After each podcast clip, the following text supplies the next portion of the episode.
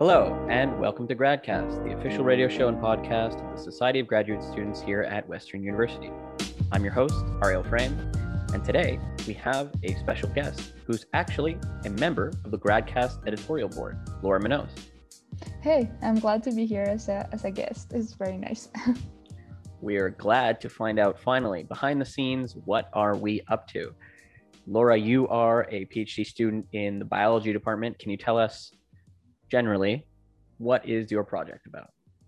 Uh, my project is about studying overlapping reading frames in viruses.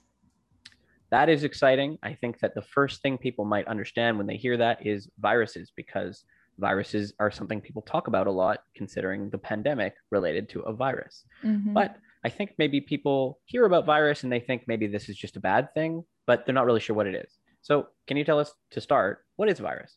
You can think as a virus just like as a as a small uh, a piece of genetic material can be RNA or DNA that is encapsulated in in some space and it's trying to uh, duplicate this genetic material.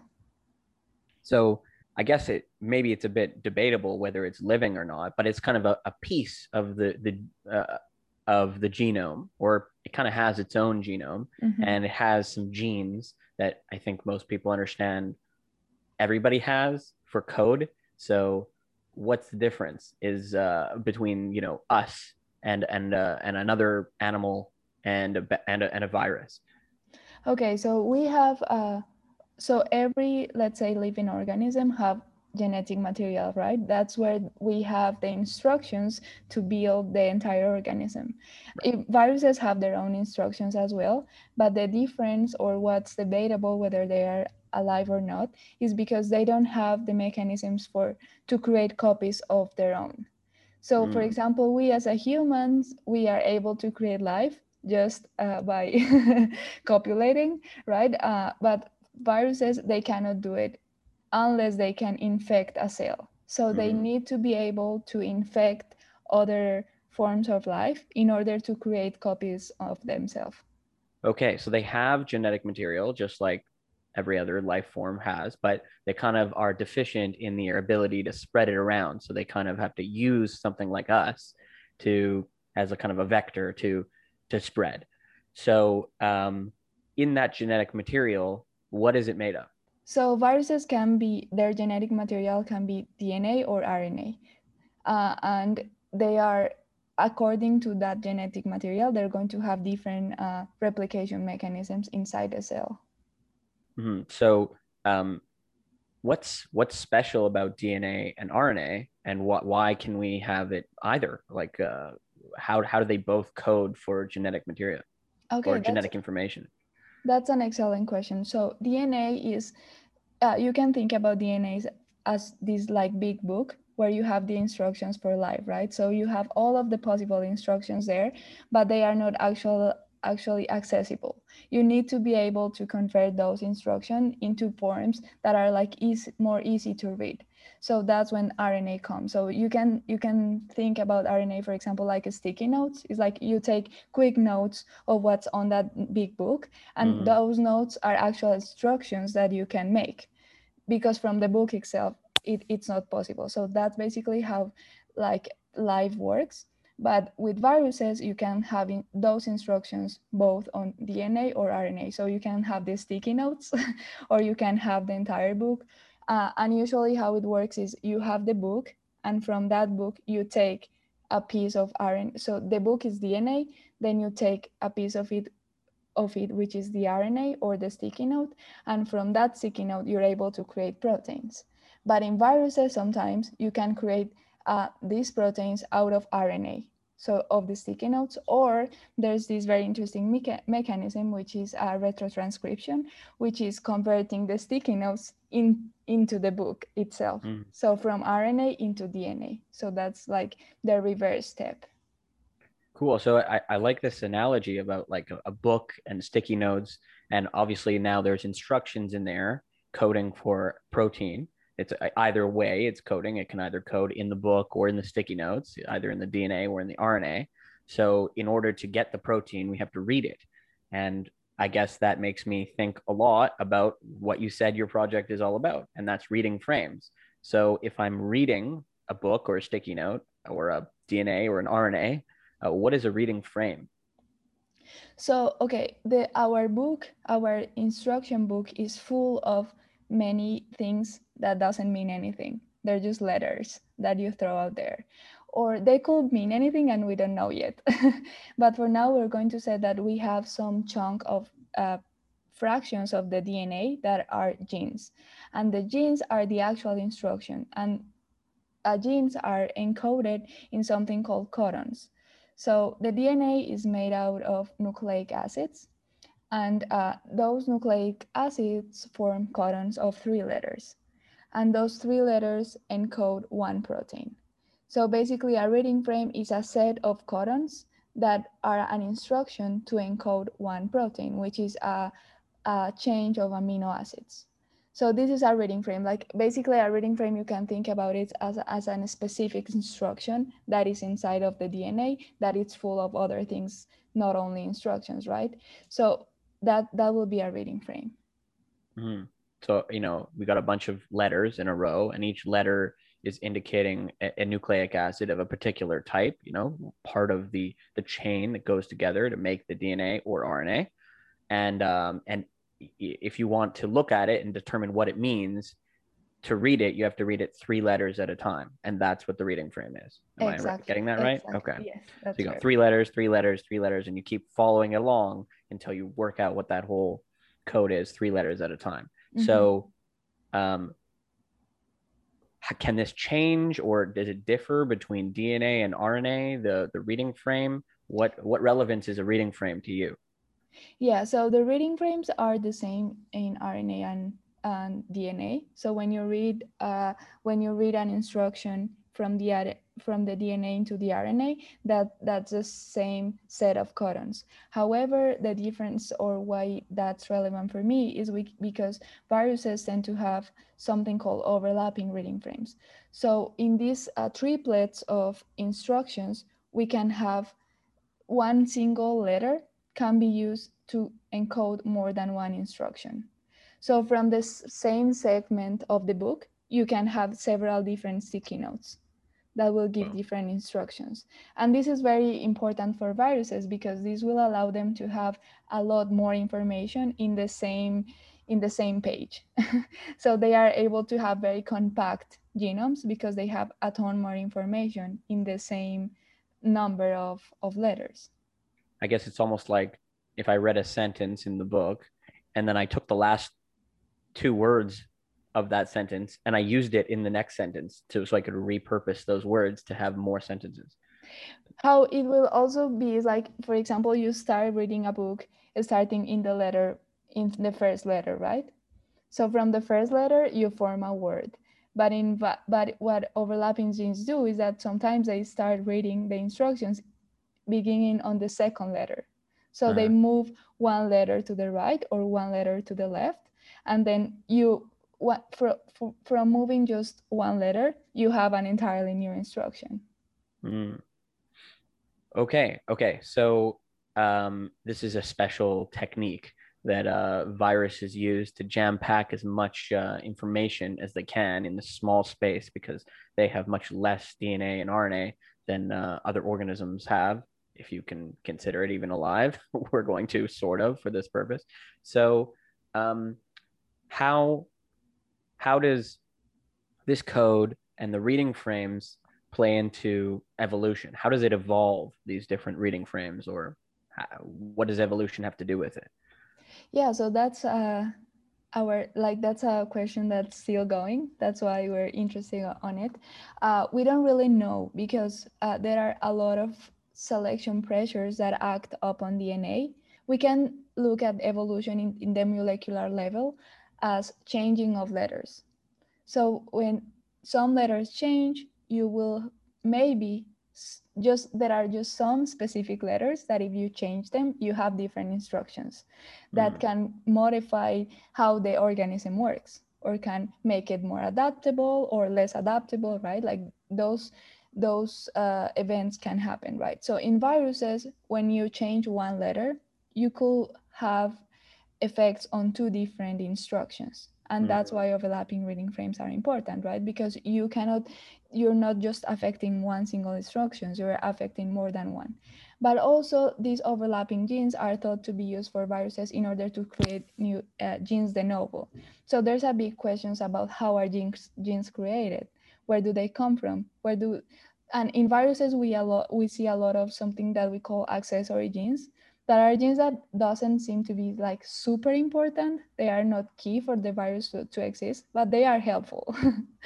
and the, the question is, where did they come from? How were they created? So one hypothesis is that just by changing the frame shift, that is like when you start reading in letter one or in letter two, you can have a new different instruction. And maybe that instruction doesn't do much, but maybe one time that is that instruction actually start meaning something for the virus that make it more adaptable.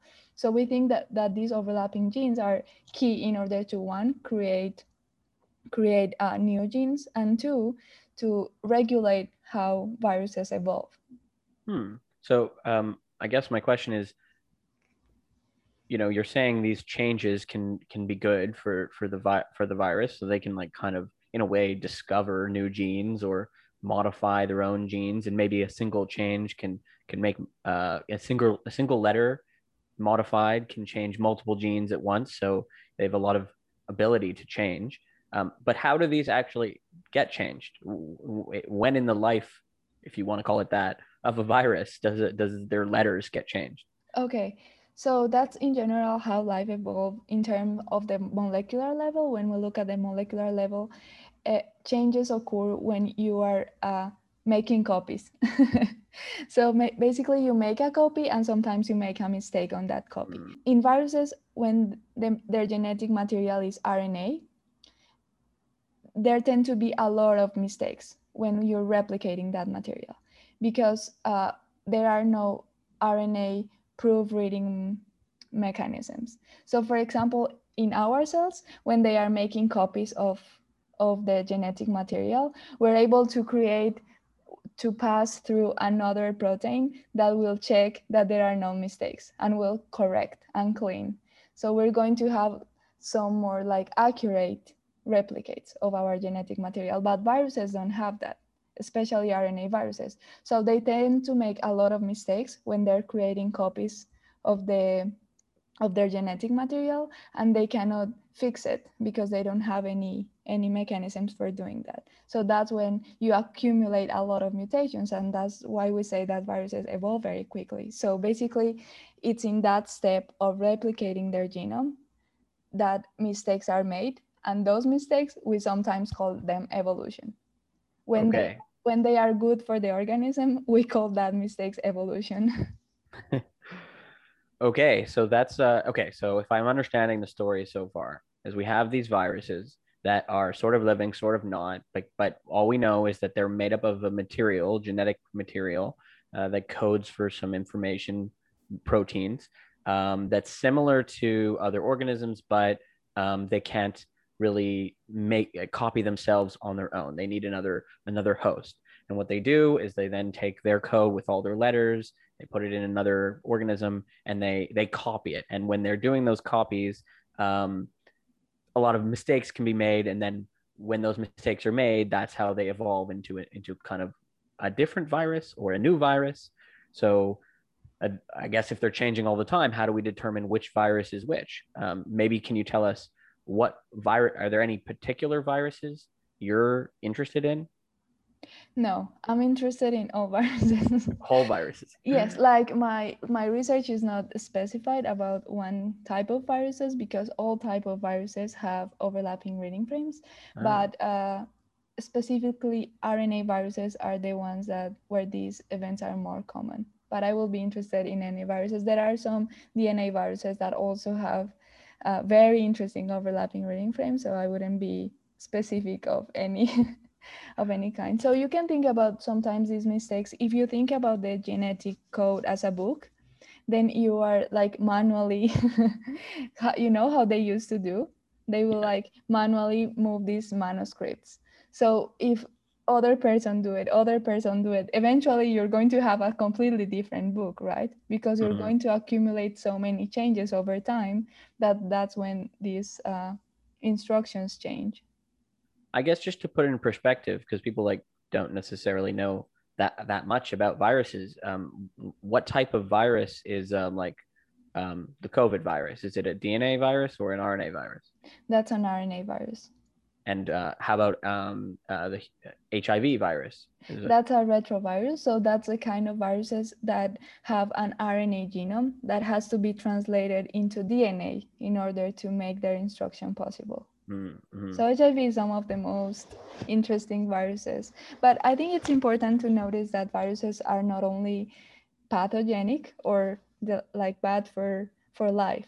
I oh, feel oh, really? like yes, uh, there are some viruses that are just existing there are, and they won't cause any disease disease i'm sorry. And some other viruses i feel like they if you think about a virus as an entity that is moving genetic material around that is a great boost for for evolution and for changes to happen. So mm. viruses infect every form of life on earth.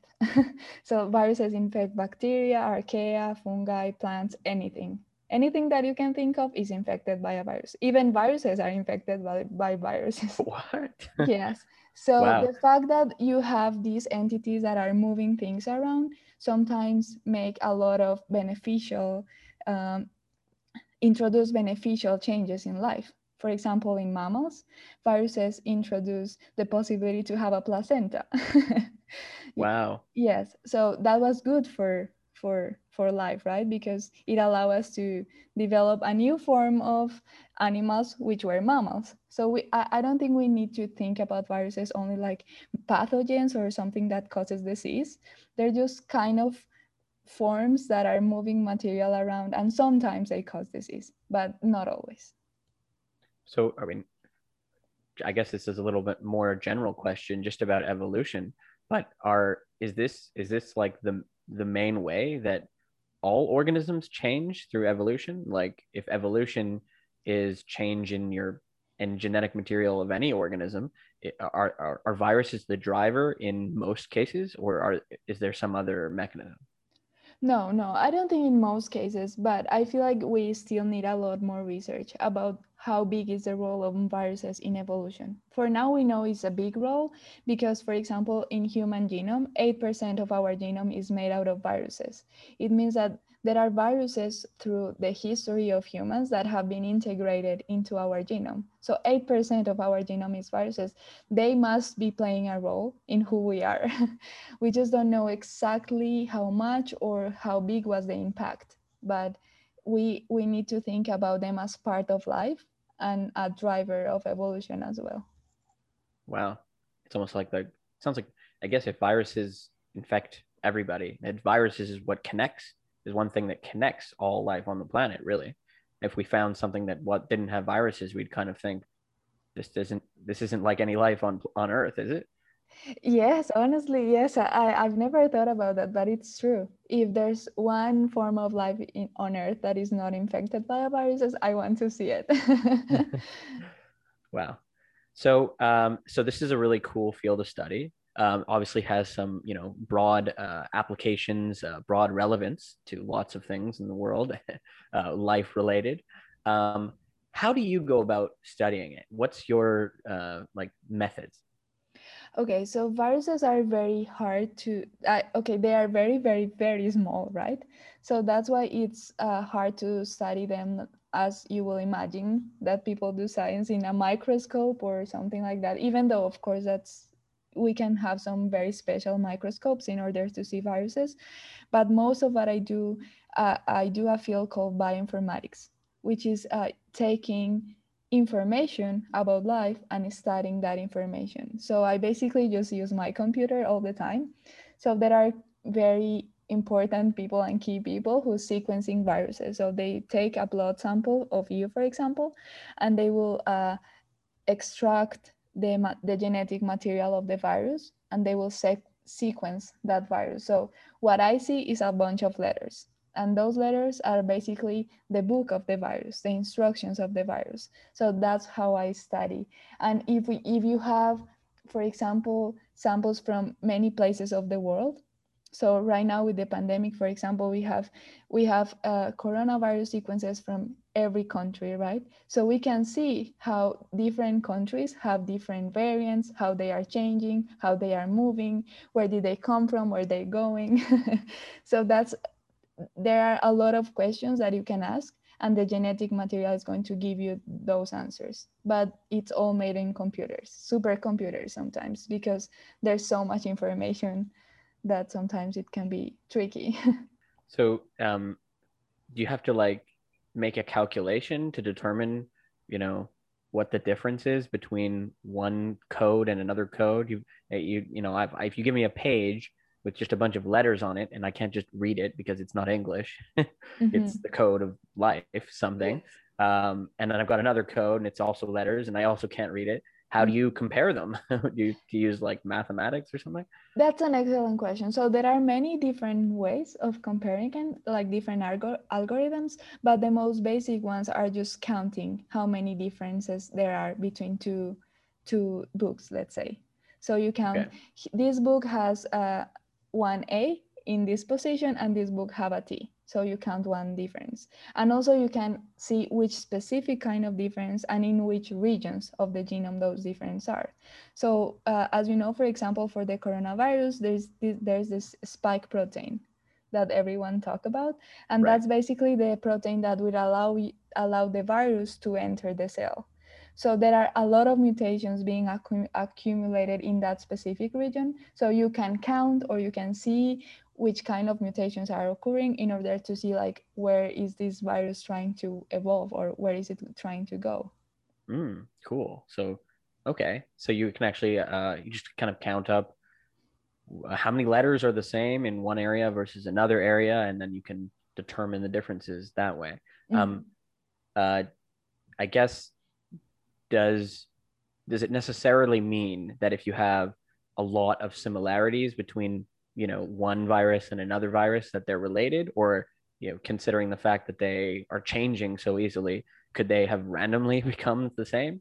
So over time you accumulate more changes. So your book is more different. So for example you're you if you have a sibling they probably have a book very similar to yours your instructions are very, very similar. But then if you go back to ancestors uh, way far back, you will find that there are um, every, like every time you go farther in time, you will see more, more difference between you, your book, and the, the book of those people who were your ancestors. Same happens with viruses. So we have, for example, the first a coronavirus that we have the sequences from China, for example, and then we see over time the accumulation of mutations across uh, time. So you will see more changes and more changes in very specific regions. And then we have like these branching events where um, viruses start to be very different and we can, for example, call them variants because mm. they are different, very different ones from another in different regions. I guess, is there, how many changes do you need before, you know, two variants are so different that there may be completely different viruses? It, it depends. Right now, for coronaviruses, we're able to call variants very quickly because we have so much information. But this is not true for the history of humanity. we haven't been sequencing this much before, right? So it will depend on on the virus, the like the speed of mutation. So how much, how many letters do they change in every cycle? So there are many many, many variables in order to say where a variant occur or doesn't occur. It, it is relative to every species. And I guess the, the, the quickness in which they change, you, you pointed to earlier that, you know, uh, viruses that are DNA based change less quickly than the RNA based ones. Mm-hmm. Um, but uh, it's also, you said uh, that changes occur when they're making copies and those the copies cannot be made alone. They have to be made inside of a, a cell. Mm-hmm. So does it matter what type of cell they're in, what, be it you know a, a, different organism or a different type of cell inside of that organism, that uh, determines how quickly they can change? That's an excellent question, and I don't know the answer. yeah, probably, probably, because uh, as you know, bacteria, for example, they don't have a nucleus, and they have very different, like, uh, duplication. Uh, let's say machinery. So probably there are big difference, but I I don't know about that specifically. But that's a very good question. I will be interesting to know. Okay, so so viruses are incredibly powerful at changing the code of life, basically. Mm-hmm. Yes. they move everything around and they're, like you said, responsible for, you know, the evolution of mammals, which is amazing. yes. So good and bad things can come from viruses changing genetic information. Mm-hmm. Now, I guess shifting to your interests, you're a graduate student, you're here at Western, and you um, you know embarked on this phd it's a lot of work to do. It's a lot of effort a lot of time. Um, what made you interested in this type of work? Well uh, i'm from colombia and over there uh, i used to be, uh, belong to a lab that used to study plant viruses and those are very cool. And it's very nice to study plant viruses because they won't ever infect you. So you can be more relaxed right? right right now if you're working with human viruses you need to have all these super labs and be super careful. But with plant viruses you just so i had a lot of information and i realized that bioinformatics is a field that it's growing and it's so interesting and there are so many things to do. And it gives you a lot of possibilities uh, in terms of how many questions you can ask because the data is already there. So now you just need to make the right questions and try to answer that just based on data.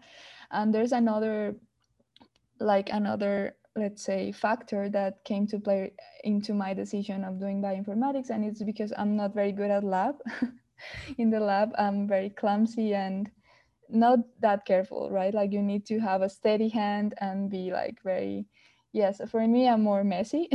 So i'm like i better just deal with computers and if i break something it's just a computer. I won't break an experiment of two months. So that's why i think i'm i was really tem- tempted into bioinformatics and also because i really like math. So that's uh, some skill that you also need to have in order to do bioinformatics but i feel like bioinformatics is for everyone it, and now we have so many like tools and programs that are very easy to use that that's basically how we are answering a lot of very important questions and i think it's it's a very interesting field. I guess in, in a way i'm kind of jealous because uh, as a biologist as well who doesn't do bioinformatics um, i often feel like behind the times and feel like what skills do I actually have? what have I actually learned? I, I do work with animals and and maybe I'm maybe I'm considering myself less clumsy and I can take care of animals and age them for a very long time and make sure things on the bench don't spill or whatever. Um, but I feel like uh, you know generally coding skills and computer skills are more applicable to life nowadays in this world of Zoom and technology and the internet. So um, do yeah. you find uh, that you in your PhD are utilizing, you know, computer skills that um, are more valuable outside of even your PhD? Yes, uh, for sure. But there's one thing. I think that generating data is the most important thing. Like we, bioinformatics cannot do anything without data.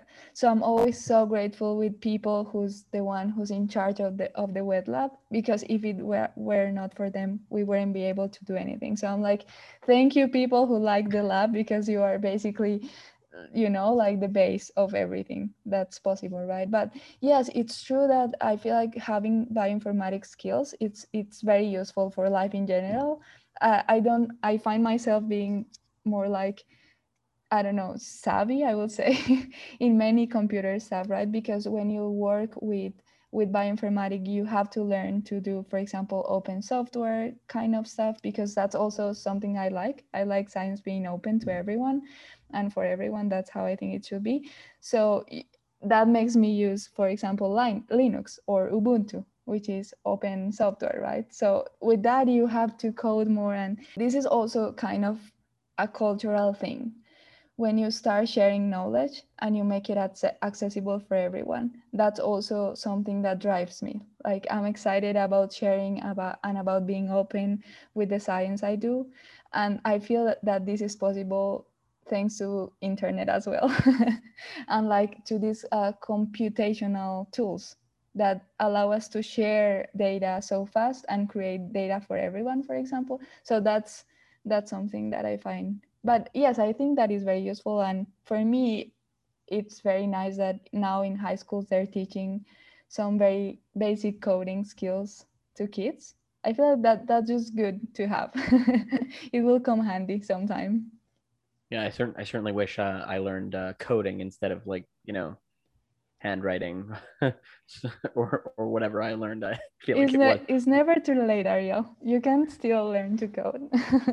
okay, well, hopefully uh, I can get by with the coding that I do know so far, and I'm gonna keep doing the wet lab, and we can work together. Of course. See how see what we can do.